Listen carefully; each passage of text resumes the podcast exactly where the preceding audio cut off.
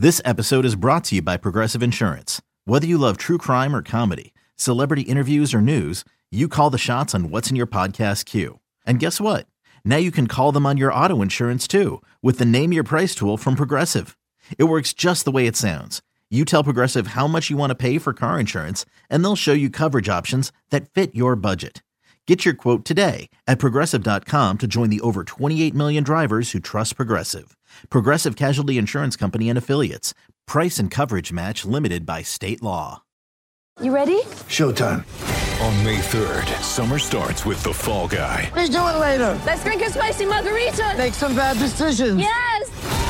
Audiences are falling in love with the most entertaining film of the year. Fall guy. Fall guy. Fall guy. That's what the poster said. See Ryan Gosling and Emily Blunt in the movie critics say exists to make you happy. Trying to make it out? Nope. Because I don't either. It's not what I'm into right now. What are you into? Talking. Yeah. The Fall Guy. Only in theaters May 3rd. Rated PG-13. And welcome back to sort of the Clear Jets podcast. Here is Ben Blessington and Michael Nania.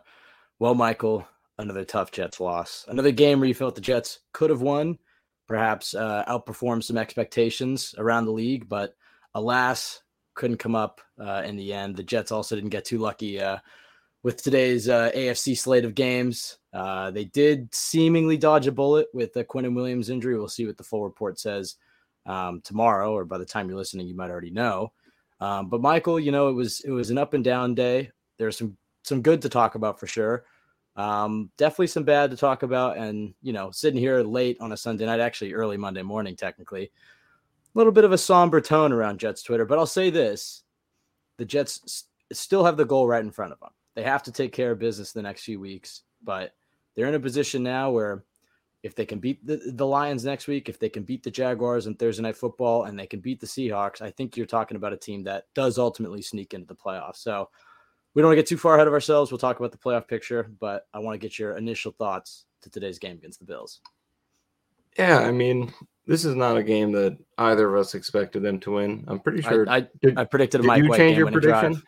I You did have the Mike White, which wasn't honestly there, there was an opportunity for the game-winning drive. It wasn't too crazy, was. but yeah. Yeah, I mean, I mean, I didn't go with the Jets in my prediction. I did not expect them to win this game, um, and I think collectively most people kind of were on that side of the fence. We all knew they had definitely a chance to win this game, especially because of you know they beat them last time. I think they upgraded their talent in a lot of areas since then.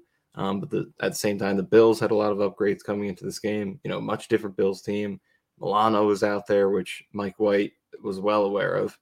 um, Tre'Davious White, uh, Jordan Poyer. So despite Von Miller being out there, I think having all those guys are the pieces that made the Bills the Bills. You know, they they established themselves as this team with those guys as the core before Miller was there, and it's the continuity and the chemistry between that entire three levels of the defense that makes them what they are. And having all those pieces made them a much more dangerous team. So kind of offset some of the Jets additions, but you know, bottom line, like we thought the Jets had a good chance to win this game. Um, they could compete in it, but you know, looking at this portion of the schedule, you know, the opportunity to do damage here in this middle to third quarter portion, it was those two Pats games, it was the Vikings game. That's where they really should have done some damage by splitting with the Bills. I think everyone would have signed up for that prior to the year. Um, and even going into this game, like you knew if you can get a split with the Bills, that's okay. So um, losing some of those winnable games previously, the two Patriots games and the Vikings game, that's what puts you in this muddy situation here, much more so than this game, I think. But um, you're still in a position here where this is the portion of the schedule that you look at, that we have been looking at for the past few weeks, and figure this is where they could do some damage. And it would have been much more preferable if they were able to steal one of these games here and put themselves in a more comfortable spot. But if you're a playoff team, I think you do damage with this slate here at the end of the schedule and you find a way to take control of your own destiny and get in. So we'll talk more about that um, road ahead. But yeah, in this particular game, I mean, it's good that they fought again. Um, not a blowout game. They have not had a blowout loss really since the beginning of the year, if you want to even count those as blowout losses. Um, so it's good they went in there and competed. The defense played really, really well, I think, especially considering Quinnen Williams was out for half this game. Um, and then just offensively, couldn't get it going. So um, it, it's good to have another one of those competitive losses to a 10 win team and all that. But, you know, if you want to make the playoffs, moral victories do not count, as we know. So um, I think they played solid football the last couple weeks, considering the opponents, but um, weren't able to steal one of those victories. So now you really got to clean up and uh, take full advantage of some of the softer teams on the schedule. Not that those teams are even soft at this point, um, no. the way they're playing, but uh, um, much much more manageable than I think the last couple games. So we'll see if they could take the way they played against these two 10 plus win teams and kind of do that against teams that aren't quite as good and hopefully that turns into some wins but um yeah there's some good and bad in this game and uh we'll dive into all that right now i guess yeah i mean this really did feel like a, a division football game i mean not just yeah. the northeast buffalo weather um, but these two teams were trying to kill each other with every hit and you alluded to some that mike white took uh, obviously left uh, the stadium in an ambulance seems like it was precautionary he did join um, the team flight back home. We'll, we'll, see if there's an update on his ribs. I imagine at the very least he has some bruised ribs. The fact that he came back into the game leads me to believe that he probably didn't break any ribs, but they'll check him for you know internal injuries and, and whatnot. Um, yeah, I mean division football, tough game. Um, and if you were to tell me that the Jets are going to lose Corey Davis and Quinnen Williams for the majority of this game, um, both of whom made plays early. I mean, Quinnen especially looked like he was in for in store for a big game, um, and that they would lose Mike White for a, a few series, uh, including you know where the Jets couldn't do anything with Flacco, and including a, a Flacco fumble, uh, and that the Jets would have a chance to to win it in the end, and Carter fumbles it, and that they still drive back down. I mean, like you said, there's some good. This team clearly uh, has a lot of fight of if a lot of fight in them. They don't quit. Um, and they did battle through some adversity. But if some things broke their way, if Quinnen stayed healthy, if if Corey Davis stays healthy, maybe the Jets walk out of here with a win. Um, but you know, it, did feel like it would be a tough ass to to sweep Buffalo. I did like Coach Saleh's message after after the game though, which was, you know, we'll see these guys again, and maybe that won't be true, maybe it will be. But I'll tell you this: if the Jets are going to make any sort of playoff run, they're going to have to go into Buffalo again, and they're going to have to play this team again. And at the very least, you saw today that the Jets can certainly go into that environment and beat Buffalo. These two teams didn't look like they were playing yeah. a completely different sport, which has been the case. You know, I know this is not n- news at this point for this team, but go back to last year against the Bills or the year before that. I mean, obviously we've already known this, so it's maybe a bit repetitive, but these aren't the same old Jets. They can beat anybody. And two back to back close losses against two 10 win teams on the road. It's not the worst thing in the world. The Jets yeah. could have helped themselves out with with some other wins this season, but all things considered, the way Mike the way Mike White looked and the fact that Quinnen's injury doesn't seem to be a season ender, I'm not maybe as bummed. Surprise, I'm already in the coping uh, part of the process of post game, but you know, it's not like we should be doing a celebration. No, I, I, I agree. I agree, and I know we kind of had the same narrative last game, and they couldn't really translate it here, but I think that is an important thing to keep in mind. And like yeah, you're trying to make the playoffs, and look, it, we don't need to tell you that it sucks when you're trying to make the playoffs and you're not winning games. But I think at the same time, when you look at you know a team outlook standpoint, and you look at the last two games, and you know you pretty much dominate the Vikings, but you just couldn't finish in the red zone.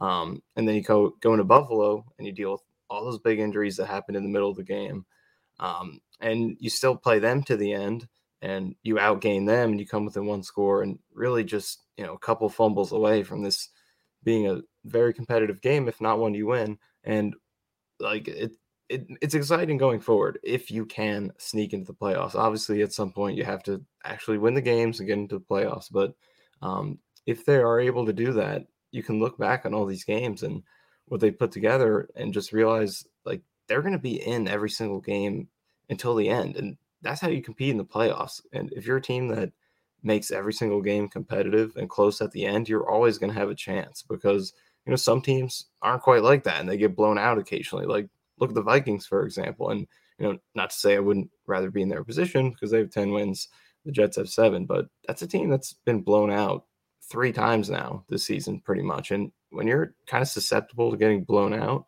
like you never know what team's going to show up, and you just might walk onto the field in the playoffs not have your best day, and have no shot of doing anything. But this Jets team, every single game, regardless of who they played, um, they have been ready to play and they've made it a game until the end. And every single one of their games that they've lost this year, I think you could just look at a couple plays and you flip those results, you know, big turning point plays like turnovers, stuff like that, and you could very much see them winning. So uh, that is the positive side of this. I think that's the way you look at it. But obviously now you have to actually make that count by taking care of business and winning the games you need to win to actually get in. But uh, I think in like you look at these last two games and would have been great to have one of them. But in regards to what it says about how dangerous the Jets could be if they do sneak into the playoffs, I think it's it's still quite positive. You know, you now look at two Bills games; they gave up 37 points between the two of them. And and this game, even though the Bills had 20 points on the board, I mean, how many drives were in this game because of how little the Jets were doing? The Bills had a ton of possessions in this game, so the 20 points they got is actually, you know, less than that considering how and, many times and they, they got, the ball. spotted and they got spotted with the Mosley penalty and the Flacco fumble. Yeah, and they got good field position from those, so it really is more impressive than 20 points might look. Uh, as good as that already is, considering the opponent. So, um, so yeah, I mean, again, no one wants to hear all this positivity when we're trying to make the playoffs, but I think it's you know important to Hey, you know, keep come that on. in mind because there are levels to losing. Like getting blown out is not good. Like you wouldn't rather lose 20 nothing or anything like that. I think, you know, whenever you lose, you're trying to take as much out of it as possible. Because that's the thing about football. There's so few games in the season that every game is a huge opportunity to learn something about what the team is. Because you never really have a great idea because of that small sample of an NFL season. And especially when it's a team like the Jets that are in a transitional stage, you know, in their rebuild, you know, they're not established. We don't know for real if they're good. So every game they have like this, regardless of the fact that, you know, they couldn't win it, which obviously matters. I think the fact that they are, you know, playing toe to toe with these great teams gives you confidence going forward. So, um, got to start converting it into more wins. But I think there's a lot, still a lot positive to take away. But but we will throw the criticism where it's due. We are definitely going to get into that with this one. Yeah, I would say this. Um, playoffs start now for the Jets. Yeah, I mean, yeah. that's just how you have to look at this.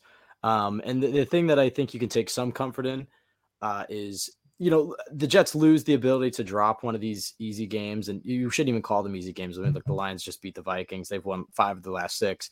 You know, they're going to come into to MetLife all amped up next week, and the Jaguars have been sneaky. They just beat the Titans today, and the Seahawks have been a, a problem. You know, the entire season. So none of these games are quote unquote easy, but they're games the Jets should win. And if the Jets could have done some damage in this middle part of the schedule, you know, you mentioned the two New England games and obviously the the last two, they would have bought themselves the leeway to to potentially, you know, drop a dumb game. But the way I view it now is with their backs against the wall, if they drop a dumb game here, they probably weren't going to make the playoffs any or probably weren't going to make a playoff run anyway. You know, Right, if this yeah. team is is the Cinderella story that we think it could be, and the, the fact that they, you know, if they can sneak into the tournament, they can play with anybody. That we've already learned that.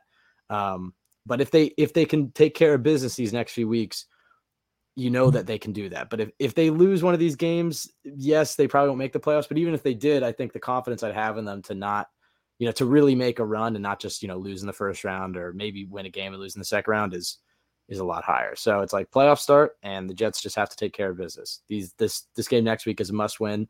Probably the next three are must wins. I know people are a little upset about the uh, the, the Dolphins losing. It would have made things a little cleaner um, if the Chargers could have also lost, and we'll see what happens to the Patriots um, tonight. But we pointed this out of the pregame pod. You know, Dolphins play the Bills next week. If they lose that game, it's assuming the Jets take care of business the next three weeks, they'll have an opportunity for at least a win and end game against uh, against the Dolphins at the end of the year. And you know they've already beat the Dolphins. I think you like how they match up. I know they're obviously scary, but it all starts next Sunday against the Lions. But now it kind of feels like all right, it's playoff time. We wanted this. We wanted December competitive football with the Jets, you know, hanging around, you know, with the chance to to punch their ticket into the tournament, and they have that opportunity. Um, so yeah, I guess, I guess we can hop into uh, hop into this game. I, I know you were like, let's talk about some of the negatives. Let's get there, but I want to start with Mike White because I think uh, in terms of in-game storylines, he's the biggest one. Yeah. Um, and uh, I'm I'm spacing on uh, what, what was the name of the Karate Kid that Tony Romo said when he Daniel LaRusso? Yeah, right. Yeah. Uh, I thought yeah. that was such a funny line. good line. Yeah, good line. Daniel LaRusso is gonna. Fight. Yeah, I mean that's. I love that. Tony Romo is great. There is there's not there's not a lot. I know pe- I know people have uh, mixed opinions on Tony Romo. I love him. I think uh, watching him break down good Jets quarterback play on a Sunday afternoon is, is about as good as it gets. Um, but obviously, what a gritty, tough performance from Mike White. I, have seen some people criticizing him for losing, and the fact that the Jets were five and two is Zach. Those people don't know what they're talking about. Mike White's now put together three borderline great quarterback performances in a row. Uh, this was tough conditions. His O line was getting him killed every snap, and he was a guy who's hanging in the pocket, hanging tough, and, delivering strike after strike. He really didn't have many bad plays. I think he took some stat, sacks maybe that you wish he didn't, and then right, you know, he yeah. had the, the, last fourth down got batted down, and but you know he took care of the football. The last time he played this team, he threw four interceptions. That wasn't the case, and he certainly, you know, I don't want to say he did enough to win because he didn't, but he could have won with the the way he was playing. You know what I mean? Like he, he didn't lose yeah. him. He didn't lose this game for them. Is I guess the best way of putting it.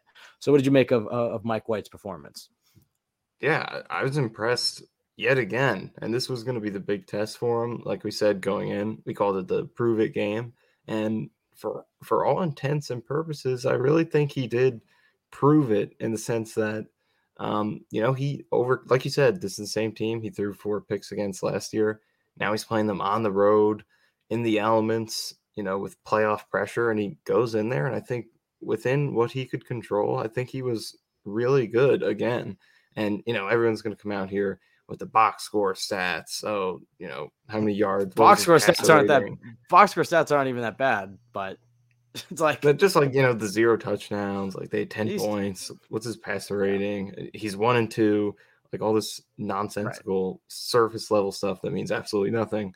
But if you actually watch the game with your eyeballs, then you could see like, I mean, this guy's standing in there getting his ribs shattered every other play and making big time throw after big time throw. And it's it's kind of unfortunate how this has worked out for the Jets because the way he's played the last few games, you're definitely winning both those past games. I think you might win those Ravens and Bengals games at the beginning of the year too, because like unfortunately, in this Bills game, and I think at times in the Vikings game, like the support just has happened to not be quite as good as it was at times in previous games. Uh, in the Vikings game, he was protected well, but the separation was not great. He had to make a lot of contested throws. And this one, terrible pass protection. This is probably the worst offensive line performance of the season. Um, and, you know, there's just not going to be a huge ceiling for your offense. And the numbers you could put up when your quarterback's getting hit that frequently, especially when you're playing in that weather against that defense. Um, really, no one was separating other than Garrett Wilson and Elijah Moore. Uh, they really missed Corey Davis uh, because we know Denzel Mims is not really a separator, and he missed some catchable passes he could have had. So it's it's also uh, so, it's yeah, it's the 50 yeah. 50 balls over the middle. It's those dig routes, yeah, those slants. Right. I mean, you saw it at the end of the game. They're, they're throwing to Berrios uh, in the red zone. It's like that. Those are Davis's plays. That's where they really right. missed him, and in the run game.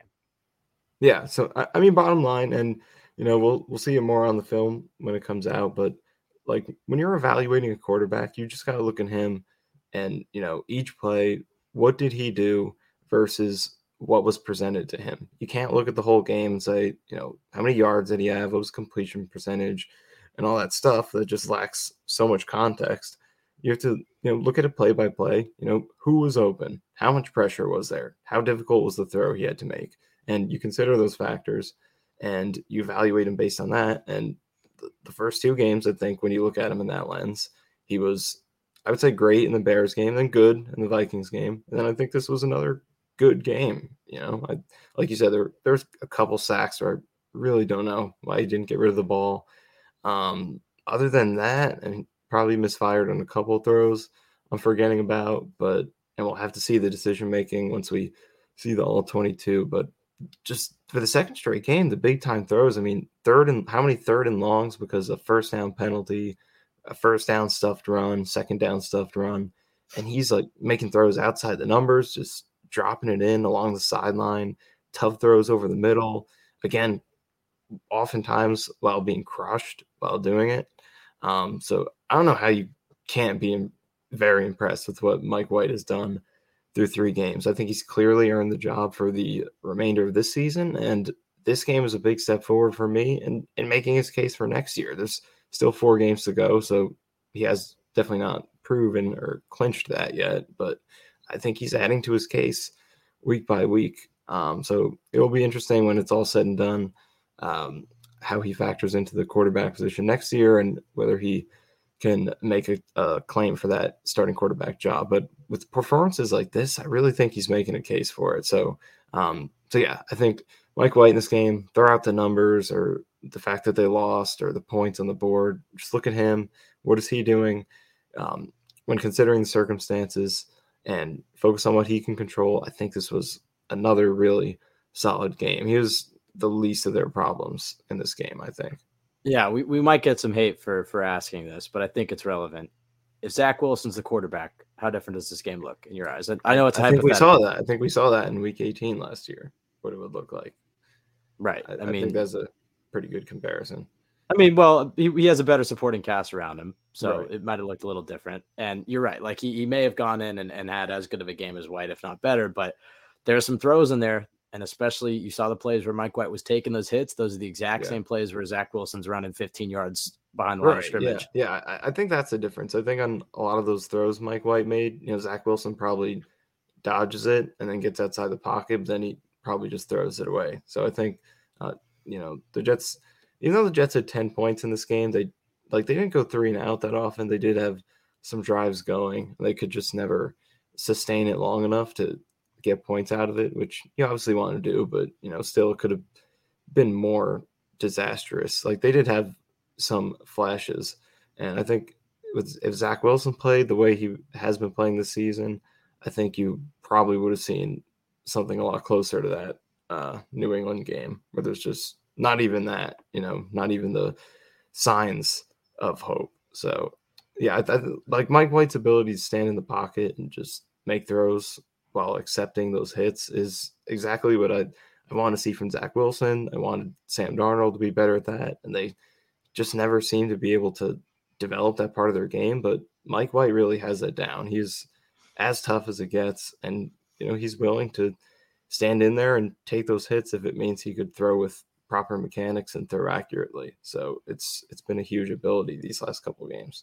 Yeah, the one thing I'll say for White, and I, I, tweeted this out, and I think some people didn't really get what I was saying, is he's got to add some weight in the offseason. And that doesn't mean that he, you know, if he was 15 pounds heavier, he would have eaten that shot from Milano much better. He still probably exits the game, but because he's a pocket passer, because he's he's so tough, and he'll hang in there and he'll take those shots to deliver strikes over the middle you know, unless he adds some weight to that six five frame, I don't know how how well he'll hold up. And you've already seen him go down in multiple games, you know, multiple times where he's, you know, a lot of it's the offensive line's fault. And I'm not saying this is to like blame Mike White. I'm just saying in terms of his viability as a long term quarterback in this league, I think you've seen a lot to really like, a lot to say. Oh, this is a guy that we could start next year. He could be your opening day quarterback, but with his style of play in today's NFL, if he's not a guy who can make a lot of guys miss, he did have one sack that he avoided that I thought was pretty cool, and then he ran right into another one. But yeah, um, he's got he's got to add some weight to that frame. And then I think the other thing that's very clear uh, is Zach Wilson should be QB two. I think that's yeah, I that's pretty obvious because as as up what and down as he might be, hey, you know what? Flacco did win us that Cleveland game, so you know I'm not going to go it too. Just makes it even more of a miracle. I'll say this. I'll yeah, exactly. I'll say this for Flacco. I know he's not the oldest guy to ever play the quarterback position, but I've certainly sure never seen. Like I've never seen a guy look as old playing quarterback as Joe Flacco. I mean, that was those are brutal series. So I think Zach Wilson should be quarterback too. And if White goes down again, then you get to inject Zach after three plus weeks of, of sitting on the sideline and see what he's made of. But I think that gives them a much better chance to win. I think you can say that unequivocally, especially with all the injuries to the offensive line uh, than, than Flacco at this point. I mean, it, when he was out there, I was like, oh, well, they're not winning yeah. at all, you know. And then that moment where, where, Mike White ran back onto the field, I think you could tell it sparked the team.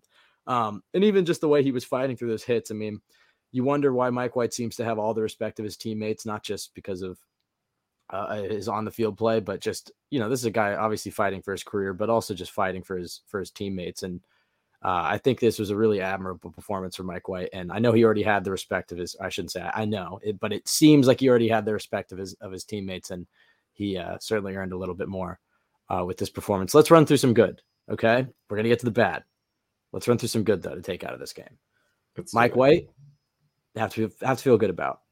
Garrett Wilson, obviously he set the uh, Jets franchise rookie receiving record, but absolute stud and a guy that you could see being a top five receiver and sooner rather than later in this league. Zonovan Knight also seemingly could be huge down the stretch because Yep. he's a damn good football player. You know, the Jets are very lucky to have a guy like that, especially with how disappointing Michael Carter's been. Um, also shout out any other uh any good any other positives if, if you think of any. Bryce Huff, legit. Yeah. And Yep. and we'll get to Carl Lawson in a second, but Bryce Huff needs to be playing more. I know he's great in the Yeah. role, but I know he's great as a situational third down pass rusher, but he needs to be playing on all passing situations. He, he needs to be out there on second and longs. He needs to be out there on some first and tens.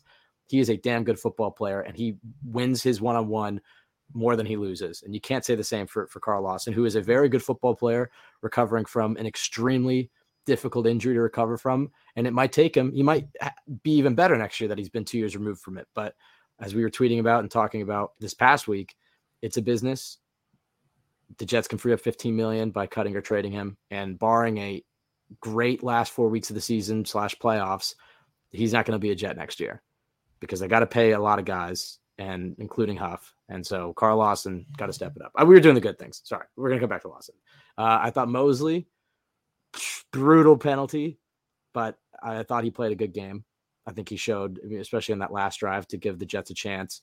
Um, you know, he's the unequivocal veteran leader of this team and super smart player. Um, but that penalty inexcusable. But I'll still throw him in the positives. And then uh, the Jets DBs again did a nice job with handling Stefon Diggs and uh, uh, and this Bills passing offense. I thought Sauce Gardner had a great pass breakup. He had another play that uh, goes unheralded, but I bet you will be uh, highlighted by Brian Baldinger or you'll see it. Somebody will post it at Jets X Factor, but it was the I think it was right before that breakup. But did you see him he, when he ran across the field to stop that run play? yeah, the was a big play. Yeah. Um, so he had another good game. I think that might be it. I know Zuerlein hit like a 60 yarder in warmups, but I don't know if that counts to throw him into the good. Any other it could have been a great game for talking about a warm up field goal. Yeah, well, I was trying to think of anything. Uh, any any other positives? Uh, I guess we could throw Elijah Moore in there. He had six catches for 60 yards. Jo- Johnson block punt. Jermaine Johnson block punt. Jermaine block punt. That was big. Stepping in for um, Micheal Clemons. Yeah, I guess we could throw in those two.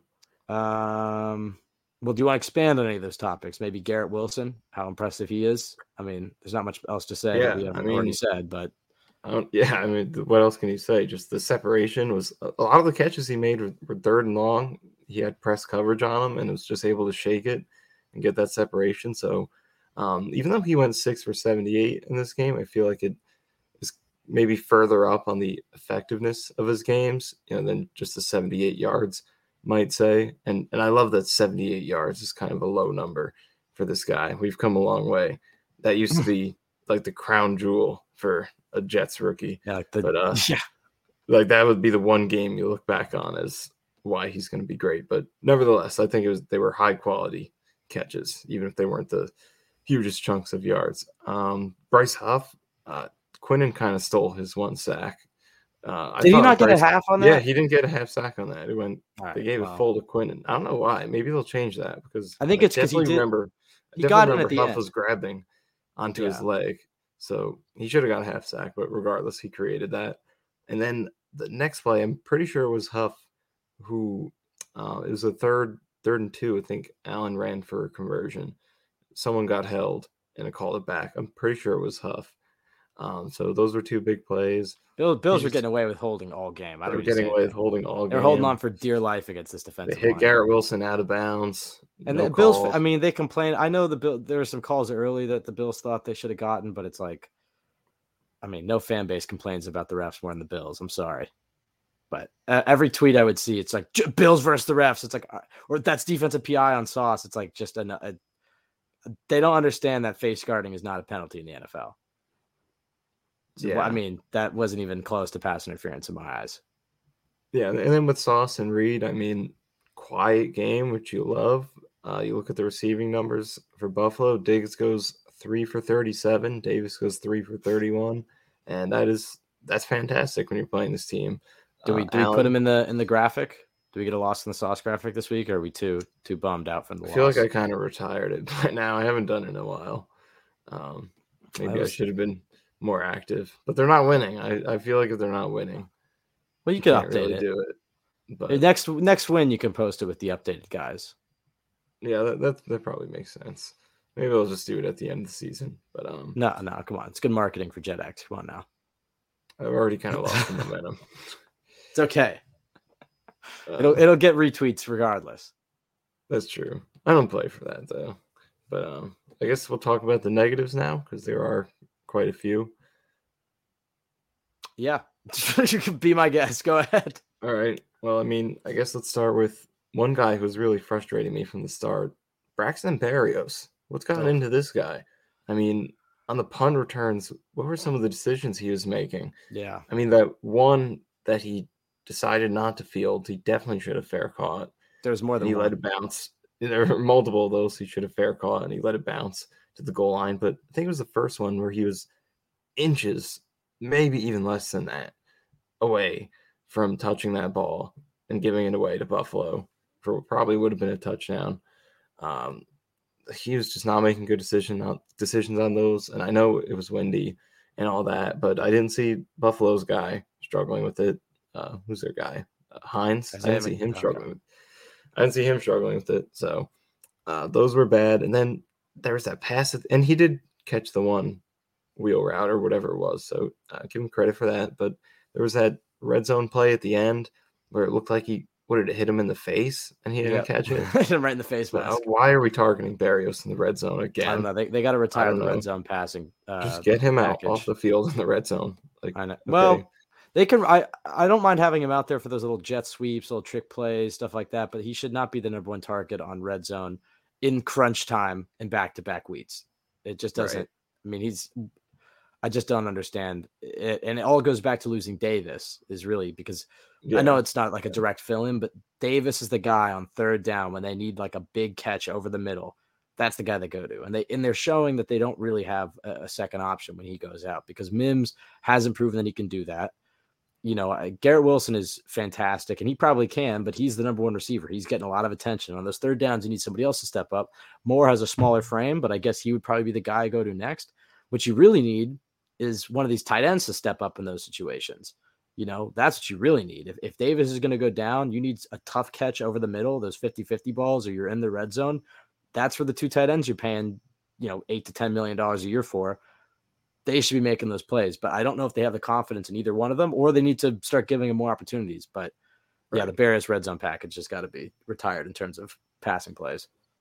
Uh, Carter, I think, is another negative. Um, Yeah. this, this is kind of just building upon what's been sort of accumulating for a few weeks now, to where Carter's kind of having a, um, I mean, Sophomore slump. at this point, sophomore slump. Other than that first Bills game, I mean, what's his signature performance or his signature play this year? There really The hasn't Dolphins been much. waddling Yeah, e- even that was just stealing Breece Hall's of- touchdowns. yeah, just stealing Breece Hall's touchdowns on the goal line. So just not the same elusiveness. I think, you know, it was compared to Hall and now compared to Knight, it just seems like he's has significantly less burst, just hitting the hole and getting down the field. Um, you know, I would killer fumble in this one was that was just heartbreaking because it really felt like they had something going. I mean, you blocked Yeah. the punt, you got a drive going. Oh, I wish I wish they could have time picked left. that punt up for a touchdown though.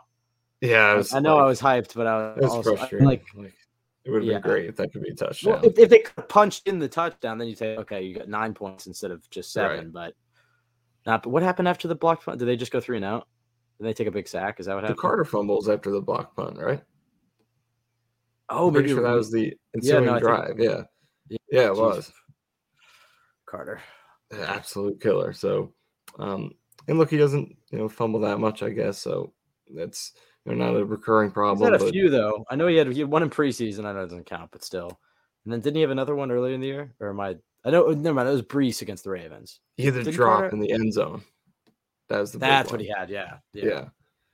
So yeah, some mistake stockpiling for stockpiling for him, but also goes five carries for five yards. In the same game, Knight goes 17 for 71. So like this has kind of been stacking up, and it happened in the, you know, we just saw a couple games go. Ty Johnson was able to go off, and like where where's Carter's explosion? So uh, yeah, it's been a disappointing season for him. Yeah. so, You you wonder how much that ankle's bothering him.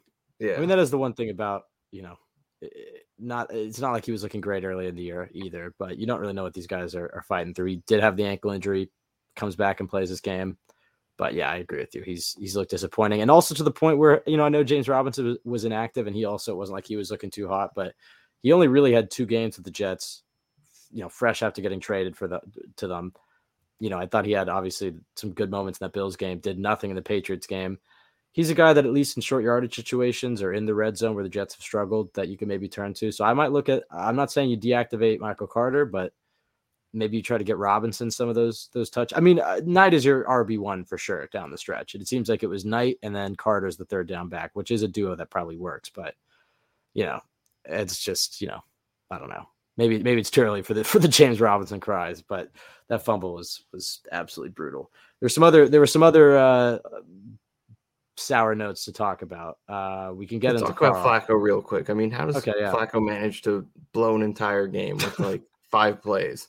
I mean, he comes in and misses Not- wide yeah. open seam route to Conklin, wide open, misses that. Is that up? It's I, like, I I, get haven't- it. I haven't gone. If I'm being honest, I haven't gone back and watched this one. I was a little. Uh, was it that Yeah, bad?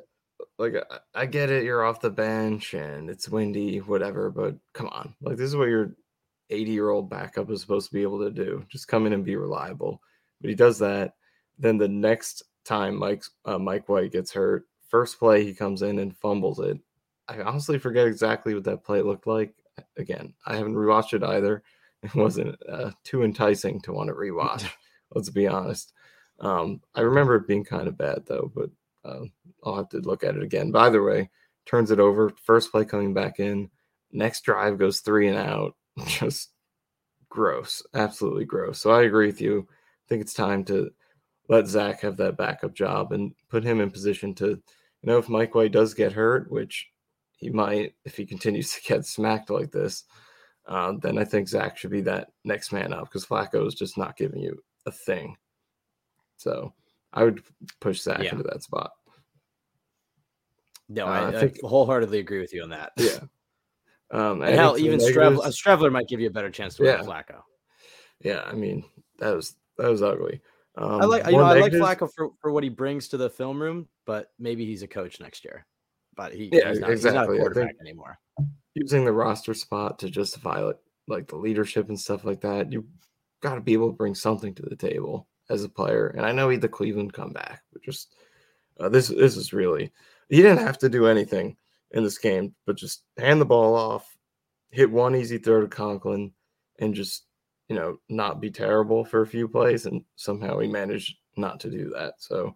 Um, but adding to the negatives, I think I think Michael Carter the second was probably your uh, one of the top defensive culprits. He had a couple big penalties.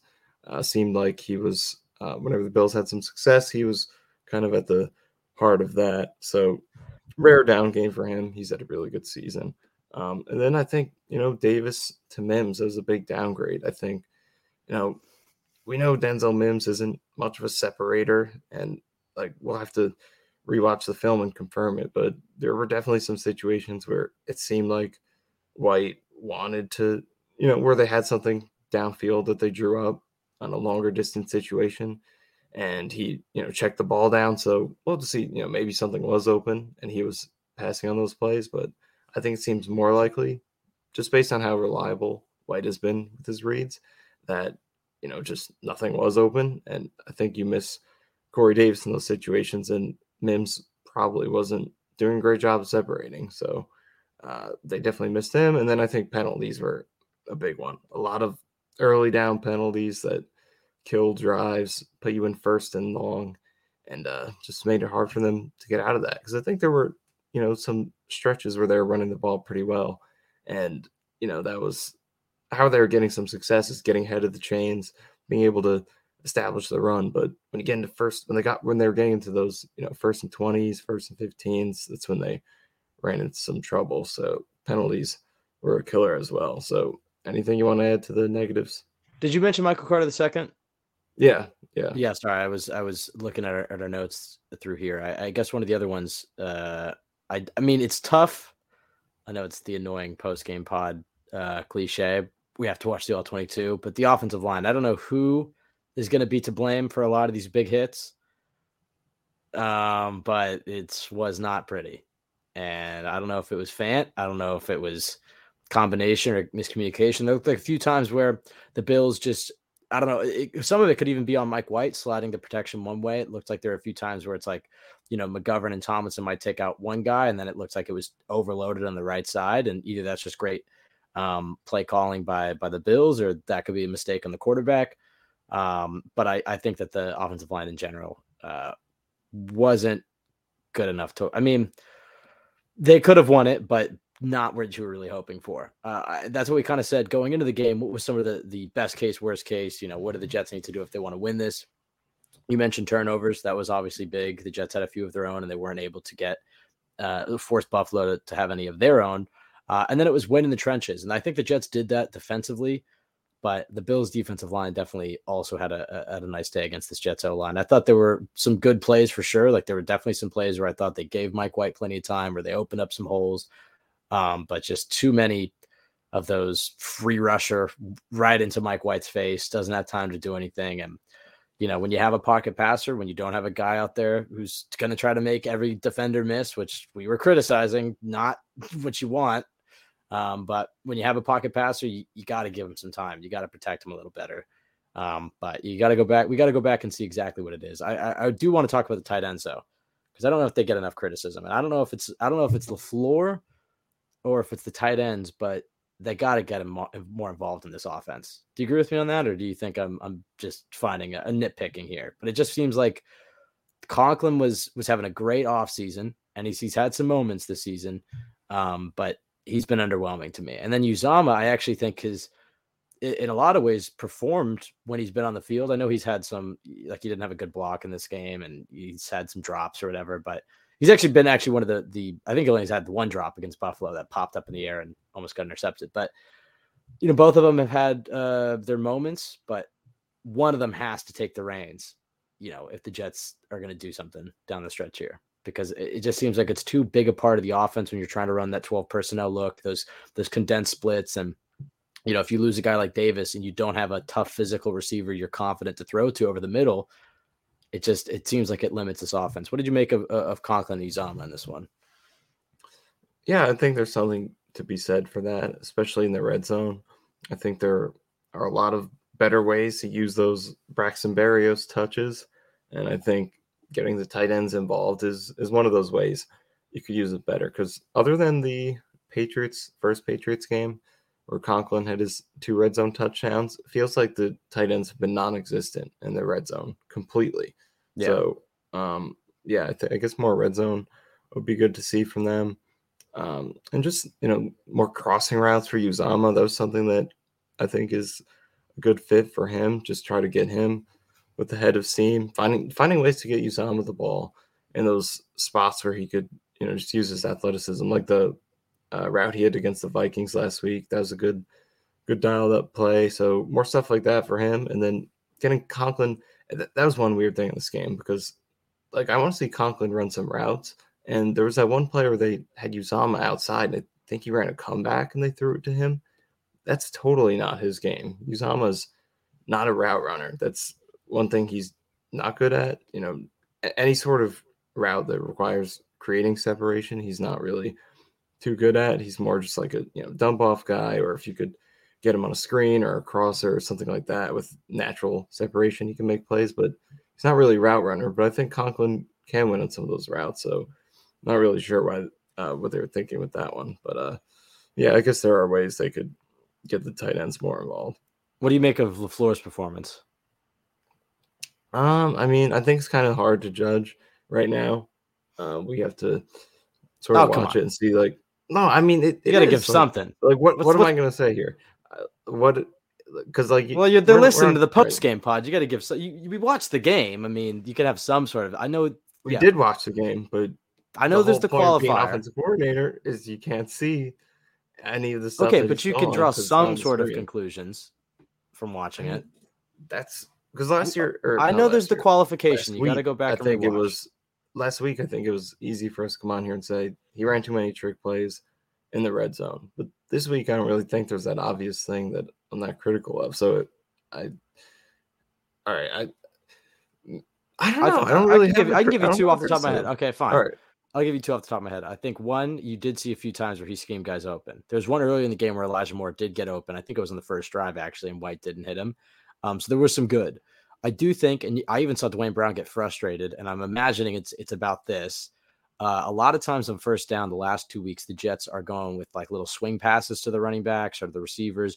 Basically, in, instead of running it, they're trying to get the little quick pass um, game going. And you know, like I don't actually hate that strategy, but in this game against this Bills defense, they had to run the ball a little bit more on those first downs. I know that I know they had plenty of, uh, of stuffed runs, but Zonovan Knight was running his tail off at, at other points in this game, and it's like, yeah, the little swing pass to Carter that is losing a yard, and then you're in second eleven, or best case scenario, they're getting two yards on. It's like I would rather just run that outside zone offense, give that little stretch play to Zonovan Knight, and let him try to go get three, four yards, if not more. So I think that he gets away from the run a little bit too too early on first downs. It was what I would say. But again, yeah, okay, we got to go back and rewatch it. But on first watch, that was my takeaway. And there was one play where I literally thought that I was like, can we stop with these little first down swing passes instead of just running the ball? Because I know th- th- it's the same thought process of like, okay, let's just you know get ahead of the chains here. You know, not risking an incompletion. It's pretty much just a run. It's just passing to to have a yards after the catch play. And I even saw Duane Brown at one point just do the you know, on the, uh, it seems like the same reaction. It's just you got a guy in Zonovan Knight, and this is a Bills defense you have to run the football against. And Tony Romo was talking about it the entire game, but they play similarly to the Jets. That shell style of defense, two safeties high. You're not going to beat them deep. They're going to limit the explosives, and you got to run. You know, you got to set yourselves up in those second and shorts and third and shorts. And uh, I don't know if the, I don't know if Lafleur did as good of a job of staying ahead of the chains in this one, but I do think that he still it's not like he had an awful game. Like he schemed guys open. Um, and I think he, you know, did some nice stuff. I don't know if I. It's not really. This isn't Lafleur's call. This is more in Saleh and forget his name. It's like uh, whoever's their game coordinator, S- Smash or something. Dave, I forget his name. I can't help you with this one. okay, whatever. But the decision to kick the field goal in fourth and one at the end of the game. I know that's not Lafleur, but questionable.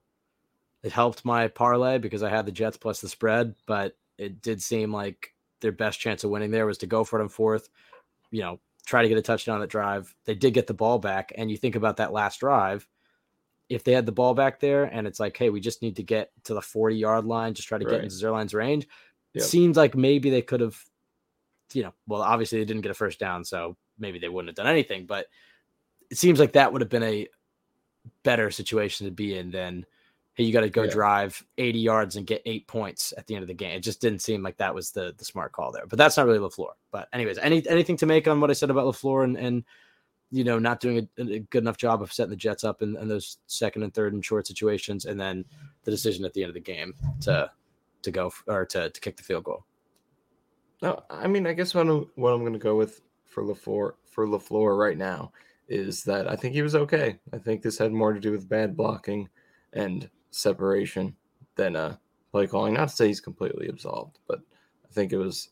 Uh, I don't think I don't know if this was one of the games where I think he wasn't that good because like last week we said, you know, or, or I said, you know, I think you look at the Jets' production and a lot of that was just really good execution. Like you know, Mike White making big throws, Garrett Wilson big YAC, uh, Zonovan Knight breakout run more so than it was consistent good scheming. Although there was good scheming, you don't get 486 yards without it. But um, yeah, I think that would was what I went with the last game. This one, I I don't know. We'll, we'll have to see more. But as of right now, watching it the first time, I was like, you know, there there's some chances here. It just isn't being blocked well. So I'll go with that. Uh, and then the fourth and one, I agree. I think the right move is probably to to go for it because I, I get the the thought process of you know if we go for it, we don't get it, the game's over.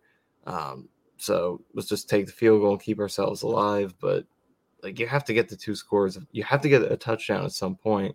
So your choices for getting that touchdown are let's try to get it right now when we've just one yard to go. They're going to give it to us for free because there's no way they're going to risk you scoring on that play.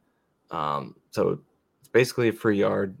You get you got a few yards to go to score the touchdown, and then when you get the ball back later, it subtracts what like 40 yards that you have to get um, to the yeah. point where you need because because like you said you get the ball back and you just need a field goal so knowing greg the leg and it, it was tough conditions but uh, he's kicked through that this season um, you probably have to get to like the 40 so that's you know 40 less yards you have to get to changes the whole way the defense plays it because um, maybe they play for the field goal range, then you could take shots. It, it opens up a lot more. So uh, it's yeah, that's kind of the conservative play.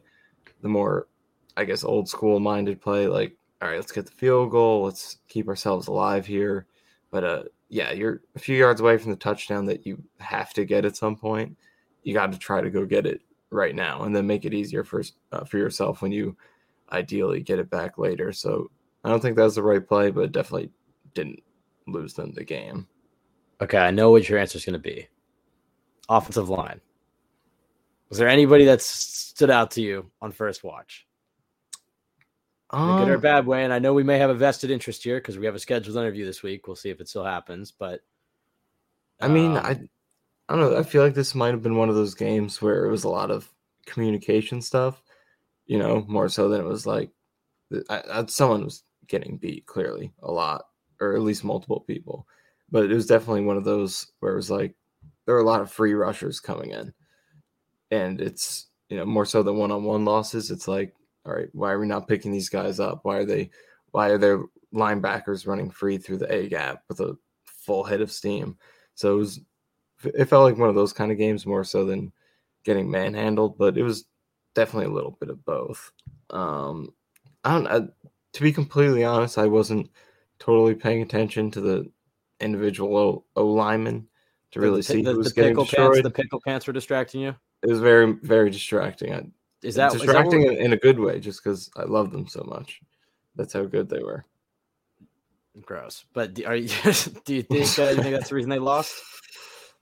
No, I mean, the black the Black Pants kind of wore off with the last two games. Could have gone. They could have gone all white. Uh, you know, it wasn't a terrible look.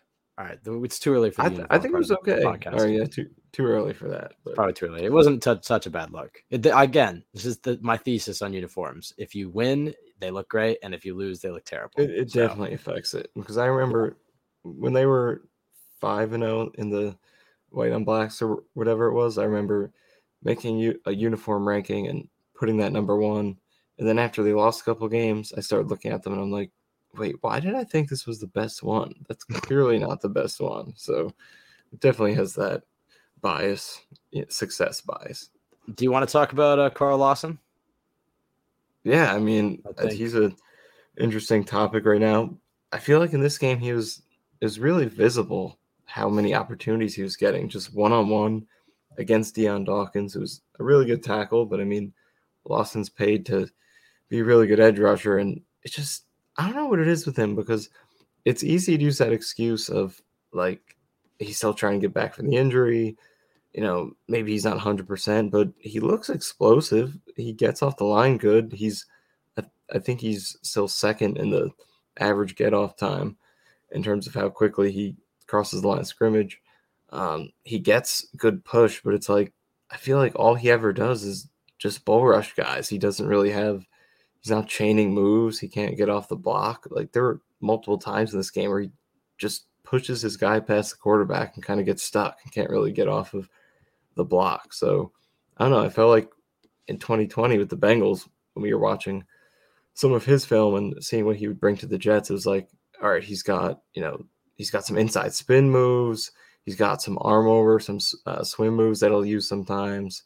Uh, just he had different moves in his toolbox. He had, he had a uh, did I say he had a spin move? But uh, yeah, either way, um, yeah, I think the spin is something he used a lot. Um, he had sort of uh, like an outside jab step, and he he would come back inside, um, and then like I said, he had sort of a spin uh, swim move as well. So there's some moves in his toolbox, but now I feel like all it is is just bull rush, bull rush, bull rush. I don't really see him throwing any moves, and you need to have those moves to get off the block and actually make plays like Bryce Huff does. I mean, he's been so good at just you know not only getting off the line quickly, but it's like he's able to defeat the guy's hands so he could get through him and actually make a play in the quarterback.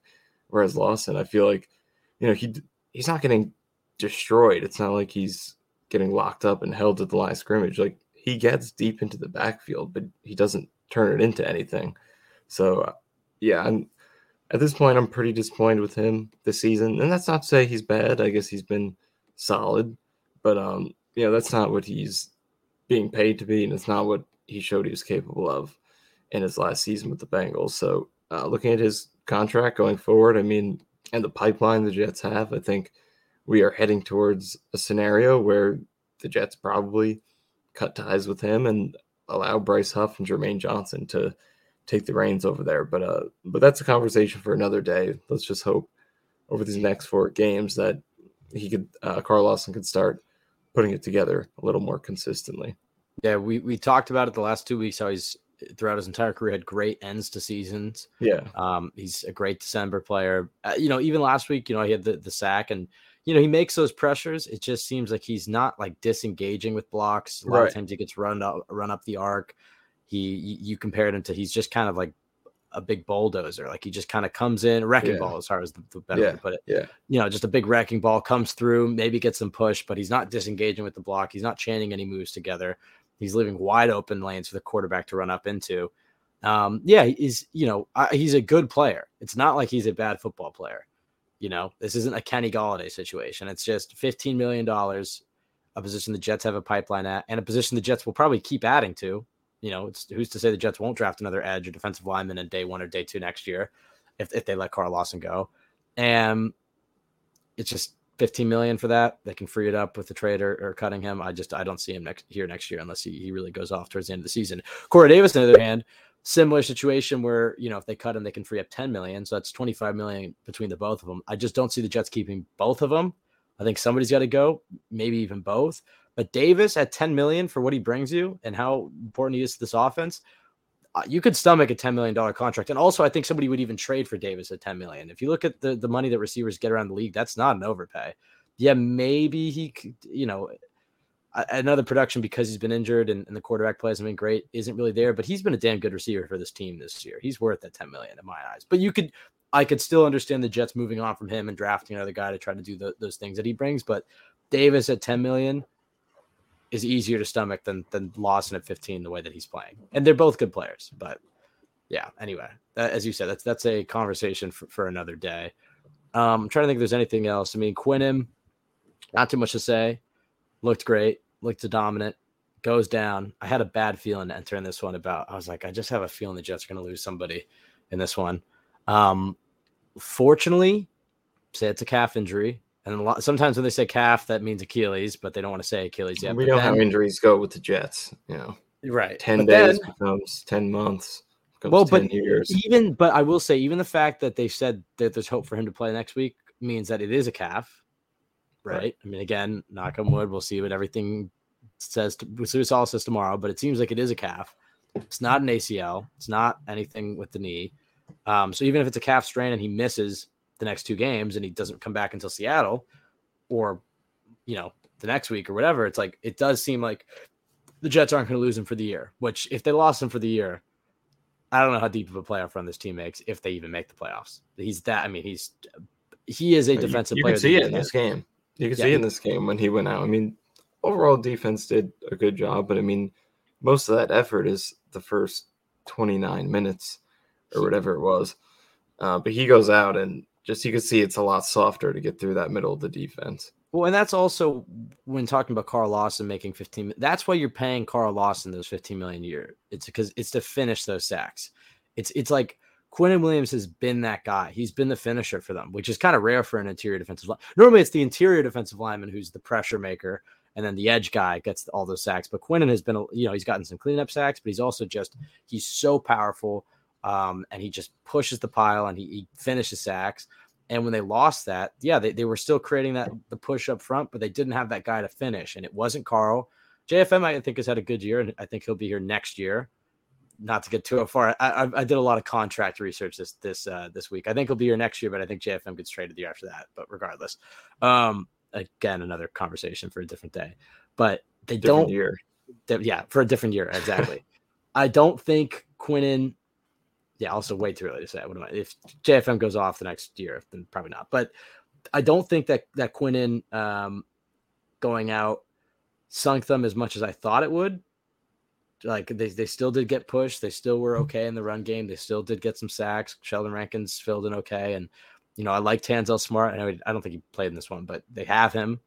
Um, but he's just so damn good and losing him, you know, the fact that he, it seems like he's going to be okay or that, that he should return this season was uh, makes this loss easier to stomach, which I think is again the third time I've said that this Yeah, month. But if- like, if that was if, no, if that was a serious injury, I mean, I wouldn't Yeah, be coming be on pretty- here with all the pretty bu- I don't think you'd be coming on here at midnight uh, to do this pod. Yeah, I mean, I'd be pretty bummed about that. But it seems like you know, it seems like White and Quinnen should be okay. And if that's the case, it's like, all right, the Jets have a quarterback. They yet again show they can beat anybody in the league. I do believe the Jets can go into Buffalo in January and beat the Bills. I think you saw that in this game. Um, but it is also hard not to feel like, oh, the Jets have blown some games this year that they definitely should have or could have won. They've they've won some games. Happens every year where you win some you should win or shouldn't win, and then you lose some you should win. But it's getting to the point where the Jets have lost more games that they should have won than have won more games that they should have lost. You know, it's like the Cleveland game was definitely a miracle. Yeah. You could argue the Steelers game was a bit of a, a I don't even want to call it a gift. It was a well earned comeback. Um, outside of that, though, it's like those Patriots games and the Vikings game and this game, all games where you feel like the Jets had their opportunities to win the game and they they let it slip through their their fingers. So that part is tough to stomach for sure. But you know, playoffs start this week. You know, if they were gonna make a run, starts now. They got to win these games. They the task is still in front of them. I, in a way, they still control their own destiny. I don't see them.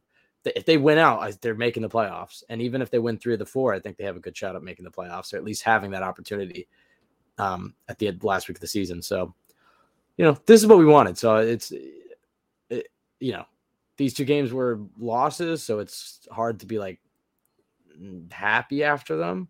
But they were also you didn't want to see the Jets go out there and get blown out, and they didn't do that. Not that the bar should be that low, but just I don't know. They they've proven they can beat anybody. It's just now now it's gotten to the point where it's like Yeah. they have to take care of business. They have no more losses that dispensable losses. You know, they Right. have to beat the Lions. Yeah, that, that- that's they a good have way to to beat the put it. Jaguars. Yeah, yeah, they, I think that's a good way to put it. They kind of used up the dispensable losses, which you know you would have liked to have some of those going down the stretch here because it's the NFL and you could lose any game. But I think the way you put it at the top of this podcast is the best way to put it. I think if if you're a playoff team, then you should sweep two home games against teams with losing records. I don't care how they're playing recently. If you're going to the playoffs, you win those two games in a five day span and you turn your season around. And then you go to Seattle and you beat a team, win win at a stadium that the Panthers and Raiders were just able to win at. So, um, yeah, I think if you're a playoff team, regardless of the tough losses recently, I think you still have everything right in front of you. So, um, yeah, I think this is a good time maybe to talk about some of the playoff scenarios, some of the things that have played out. So, Go ahead. Let's The- let's set the scene. Let's set the scene, Michael. set the scene. Let's set it up. Let's see if we can Um, make this slightly more interesting than the last time. I'll try to. I'll try to. very engaging. Yeah. Okay. So obviously the Chargers Dolphins game is the big thing for the Jets this week or this Sunday. Patriots game is obviously huge tonight. Um, but I was rooting for the Dolphins to win that. I think most of us were and should have been because I think that would have been the preferable outcome because you know the Chargers are the team on your tail and you would like to still have that possession of that spot and control of your own destiny right now. And you know, just have that cushion to where, you know, if we fall on our face, then the team behind us, they're still behind us. So I think that cushion is important. But now the Chargers get that win. Uh, right now they have a half game advantage in the conference record, so they have the tiebreaker over the Jets as of right now. And it's also worrisome because the Chargers have a soft schedule to finish this season. Uh, home against the Titans, who do not look good recently. Then at the Colts, home against the Rams, at the Broncos. Very winnable stretch of Baker games here. Mayfield. Come on. You know, like Derrick Baker. Henry. There's there's I mean maybe there's some upsets there. Chargers aren't. Uh, yeah, I know what you're saying, but they can Yeah, lose some of and these games. Yeah, the Jeff silver Saturday. lining. Jeff Saturday magic. We're gonna have to hope for it. But um the silver lining is that, you know, the Dolphins now are dragged into this wild card mix because now they're playing Buffalo on Saturday. And if they lose, uh, I know we just brought up Jeff Saturday. Now I'm bringing up Saturday. So some Saturday magic is what we're going to need um, in both different ways. Boo. That was deserving. Um, but yeah, I mean, if the Dolphins lose to Saturday, lose to Saturday, lose on Saturday Jeez. to the Bills. It's twelve thirty totally- in your defense. Yeah, It's, we're- it's actually it's one. We What am I set the scene, and I'm totally botching this play. The tomatoes are coming on the stage Yeah. at this point. Um, but so the Dolphins lose to the Bills on Saturday. Now you're looking at them at eight and uh, eight and, eight and six, and so if the Jets can win on Sunday, then you tie the Dolphins and you have that tiebreaker, and you can pass them. So you know that's a silver lining. I would have preferred the Chargers to lose that game, but uh, now the Dolphins are in this mix here. So basically, if you could stay within one game of the Dolphins going into Week 18, you got a shot to get in. That, that's that's as long as both the Patriots and the Chargers don't pass the Jets and Dolphins by that point, which I don't anticipate that happening, but it could. Um, but as long as the Jets stay within a game of the Dolphins now, going into Week 18, they're gonna have a shot if they can win that game. And the way the Dolphins look recently, Jets can absolutely do that, especially considering how they played. Jets are a damn good team. Like, like it's not like the thing that these last two losses have at least proven to me is the Jets are are for real. They're a damn good team, and they Yeah, definitely yeah. should go out there and take care of business against the Lions, Jags, and Seahawks. I don't have the same level of fear as maybe I would with some other more mediocre Jets teams that have head into. There honestly there haven't been many uh, as of late, but that would head into the, the end of the season. It's like okay, maybe if they can sneak this out, um, they can make a playoff run. It's like this is a team that the Chiefs should be scared about in January. This is a team that the Bills should be scared about in Jan- like they can play with anybody. It's just you know these last two games the the the ball didn't go their way and they didn't capitalize on their opportunities. But it's like the way that Mike White has played these last few weeks and the type of defense that they have and the playmakers that they have, specifically Garrett Wilson and now I, even you could say Bam Knight. This is a damn good football team. Yeah. This is a team that deserves to be in the playoffs. And it's like, if it's meant to happen, it'll happen because they have three winnable games right on their plate, right in front of them. And they just take care of business. At the very least, they'll enter that Miami game with a win and in shot. If not already, you know, could clinch it on other scenarios. So it's like, just take care of business. You know, I don't know. I'm not as, if they lose one of these other ones, you know, I'll come crashing back down to earth with my negative Jets takes. But it's like, the mission's still the mission. Job's right in front of them. Yeah, I think that five day stretch next week is going to tell us a lot. If you could wake up on Friday, Christmas Eve Eve, and the Jets are nine and six, I think you feel really good about uh, how this is all going to pan out. But if they're eight and seven at that point, I mean, seven and eight speaks for itself. We don't even have to discuss what that would mean. But if you're eight and seven, like you lost one of these two games, whether that's you lose to the Lions and then you rebound the Jaguars or vice versa. Eight and seven's a tough spot to be in if you wake up on Friday. Probably not having to sweep those two games despite having lost a home game to one of these two teams. That's not a good spot. But if you could turn the seat, whole thing around in that five day span there, two home games, two teams you're better than.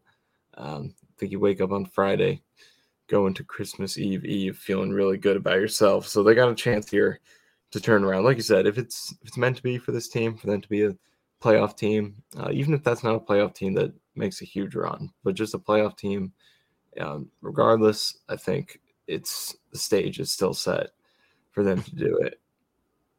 All right. I guess we, we can wrap it up there. It is 1.15 in the morning. Um, you can follow us at CYJ Pod on Twitter, Michael Michael underscore Nania, my personal Ben W. Blessington. Go to jetsxfactor.com, best place to go for Jets content. Please rate, review, subscribe on iTunes for this podcast. Subscribe to the Jets X Factor YouTube. We're- You know, we're on the video. We're up in the, the production quality in this podcast. We're going to try to get Michael a, a better lighting system, though. You looked like you were on the sun in the last episode. Um, I think that's it. Any, any last thoughts, Michael? White on green was pretty good. I mean, don't have to overanalyze it. If you just separate it from the result, which I think we got to try to do better What do you job think? They, of. what do you think they go with next week? Go on. I'm going Green on- green. Actually, I think it'll be green on green. I'm going green on green. Yeah. White Sox, green Sox. These are the important topics.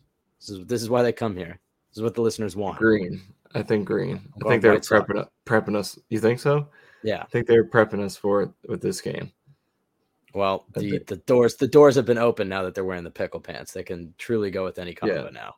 I, I think that's what they were doing with this game. They wanted to just get your eyes ready Right. for what's about to come. We are still a green team, believe it or not. All right. Let's let's get out of here, Michael. Uh thank you everybody for listening. Uh hopefully the Jets didn't ruin your Oh, weekend. they should. quickly. I mean, they are two and zero with green on green with Green Sox, right? Steelers, Browns in 2020. Steelers Those were White two Sox. games, right? Oh, Steelers was White It was Browns and Saints. Ah, right. Forgot the They're one and one. So never mind. Have they worn any other White Sox with green on green other than Steelers? The Gregg Williams zero blitz game. The Ah, yeah. Buccaneers game. win, though. Yeah, that was te- that was honestly that was a win. Um, the Buccaneers game last year. Um, there's definitely some other That's ones. true. Uh, I guess their best The, uniform. see, is the seeing ghost game. That super great, memorable Oh, green on green game. Yeah, I think all black is still their best record Yeah, for a uniform. definitely. Well, uh, white on black is the best. Um, other than that, black pants. That's the key. Yeah, we need our lucky pants. All right. Thank you everybody for listening. Have a great weekend. Uh, we'll be back. We'll see.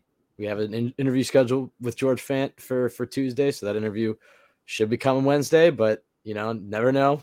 Um, regardless, we'll have a preview pod coming out on Friday, talking about the Lions game. What a big podcast that'll be! Very excited about that one. Michael, thanks for for coming on here at 1 a.m. Everybody, thanks for listening. Have a great week. Go Jets.